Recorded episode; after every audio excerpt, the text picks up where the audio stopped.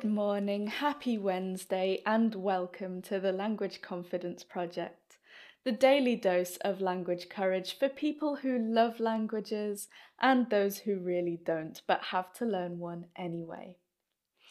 And in this episode, I want to talk about the stories that we tell ourselves and the narrative threads that we draw across our lives, and how they can either build us up or hold us back.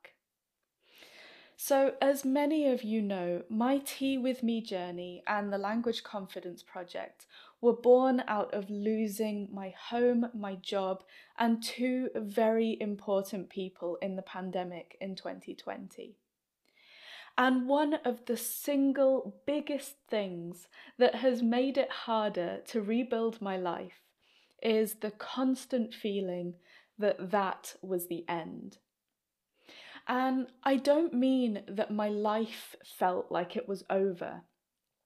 I mean the feeling that everything I'd done up until that point, every achievement, every life experience I'd had, was negated by the feeling of, and look where that got you. Every aspect of my life where I'd put effort became a cautionary tale. A tale of getting nowhere, a tale of actively backsliding, a tale of failure. It was like nothing I'd ever done before meant anything.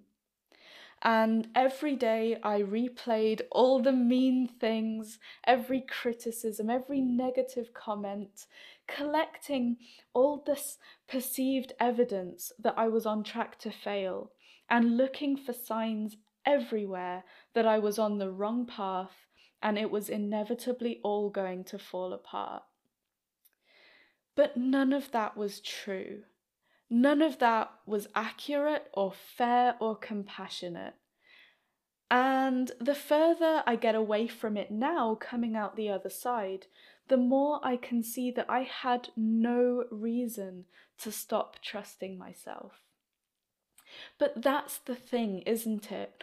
When something goes wrong, so many of us are programmed to think that the most recent events are the end and that the end has a moral lesson attached to it.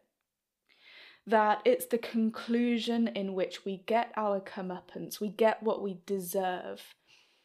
But just because that's how stories work, doesn't mean that's how life works.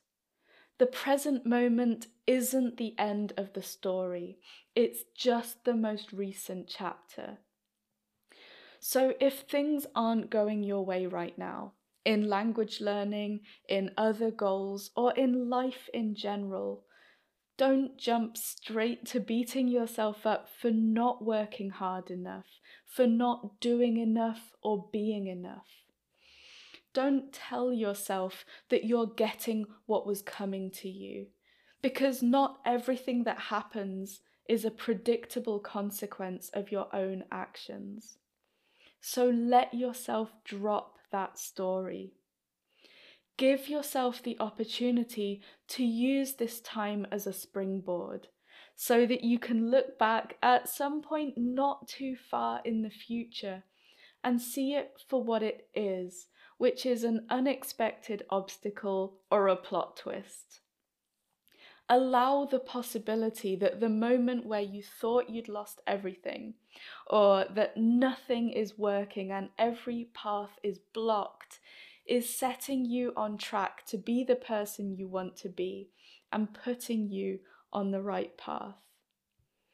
So be kind to yourself, language learners you might not get instant results and you might experience some real curveballs along the way, but you are not wasting your time. The present moment is not the end of the story, and you are making progress every single day that you stick at it and you keep believing it's possible. It really is possible. Every tiny thing you achieve today counts, and every word matters. I will see you tomorrow.